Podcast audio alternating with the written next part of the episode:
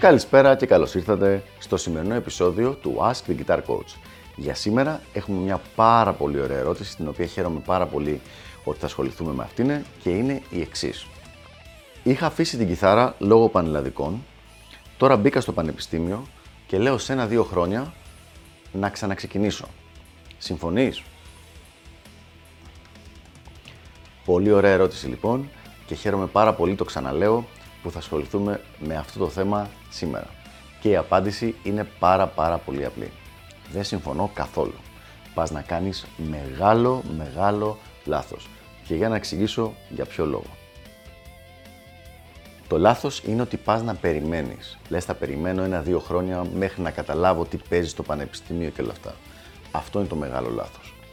Τα 3, 4, 5, 6 maximum χρόνια του πανεπιστημίου είναι τα ιδανικά χρόνια για να βελτιώσεις το παίξιμό σου. Πραγματικά, δεν υπάρχουν καλύτερα. Υπάρχουν ένα κάρο πλεονεκτήματα τα οποία κάνουν αυτή την περίοδο, την ιδανική περίοδο της ζωής σου, για να κάνεις την εντατική μελέτη που χρειάζεται για να φτάσεις το παίξιμό σου στο επίπεδο που θα ήθελες να είναι. Για να δούμε μερικούς από τους λόγους για τους οποίους συμβαίνει αυτό. Πρώτα απ' όλα, από τη στιγμή που είσαι φοιτητής, θα έχεις αρκετό ελεύθερο χρόνο σε μεγάλο μέρος της σχολικής χρονιάς. Δηλαδή, ναι, θα υπάρχουν εξαστικές που συνήθως εκεί πέρα δεν θα έχεις πολύ ελεύθερο χρόνο, αλλά τον υπόλοιπο καιρό θα υπάρχει μια αρκετά μεγάλη άνεση χρόνου, την οποία μπορείς να επενδύσεις στο να βελτιώσεις το κιθαριστικό σου παίξιμο. Αυτό είναι κάτι το οποίο με το που τελειώνει το πανεπιστήμιο δεν θα συμβαίνει. Θα έχεις κάποια δουλειά ή κάποια επιχείρηση η οποία θα σου τρώει πολύ πολύ μεγάλο ε, μέρος του χρόνου σου κάθε μέρα. Δεύτερο και πιο fun fact, όπως λένε οι Αμερικάνοι.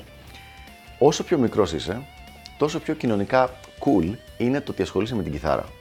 Δηλαδή, αν είσαι 17 χρονών, 18, 19 και όλη μέρα παίζεις κιθάρα και ασχολείσαι και μελετάς, είναι κάτι το οποίο ο κοινωνικός σου περίγυρος λέει: Α, καλή φάση, το παιδί παίζει κιθάρα, είναι ωραίο πράγμα. Αν όμως είσαι 28, 29, 30 και σε εκείνη τη φάση μελετάς πολλές ώρες, προσοχή, δεν παράγεις. Δεν λέω ότι παίζεις έξω, βγάζεις δίσκους, βγάζεις χρήματα από αυτό το πράγμα. Όχι, μιλάμε για μελέτη. Σε αυτή την περίπτωση υπάρχει μια κοινωνική πίεση η οποία λέει: Έλα, παράτα τα αυτά τα πράγματα πια. Αρκετά έπαιξες όταν ήσουν μικρός. Σοβαρέψου, πότε θα γίνεις άνθρωπος και όλα αυτά τα ωραία πράγματα τα οποία ακούμε στην Ελλάδα για τη μουσική και συγκεκριμένα για την ηλεκτρική κιθάρα.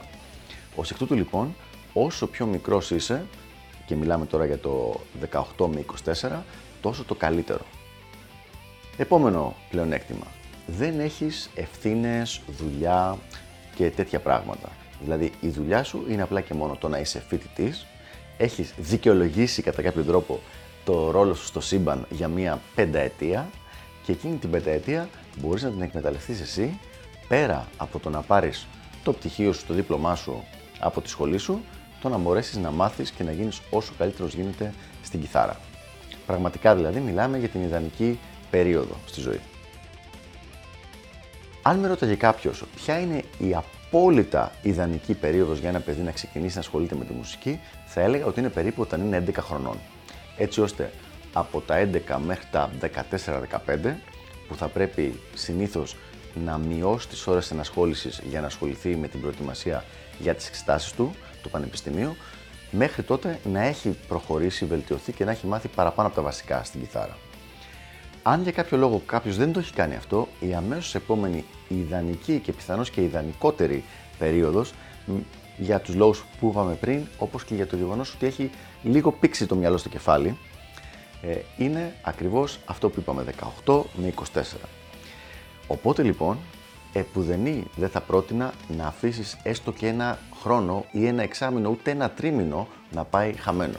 Με το που μπήκες στη σχολή σου και πήρες το πρόγραμμά σου, βρες έναν καλό καθηγητή, ένα καλό coach να σε βοηθήσει να προχωρήσεις στο maximum σε αυτή την τετραετία, η οποία πραγματικά θα είναι ένα δώρο για σένα, γιατί θα μπορείς απρόσκοπτα να συνεχίσεις τη μελέτη σου και την εξάσκησή σου, έτσι ώστε τελειώνοντας τις σπουδές σου στο πανεπιστήμιο να είσαι περίπου στο επίπεδο που θα τελειώνεις και την πολλή μελέτη σου στο θέμα της κιθάρας και θα μπορείς πια να είσαι έτοιμος να βγεις έξω και να κάνεις τα πράγματα που θες να κάνεις με το όργανο.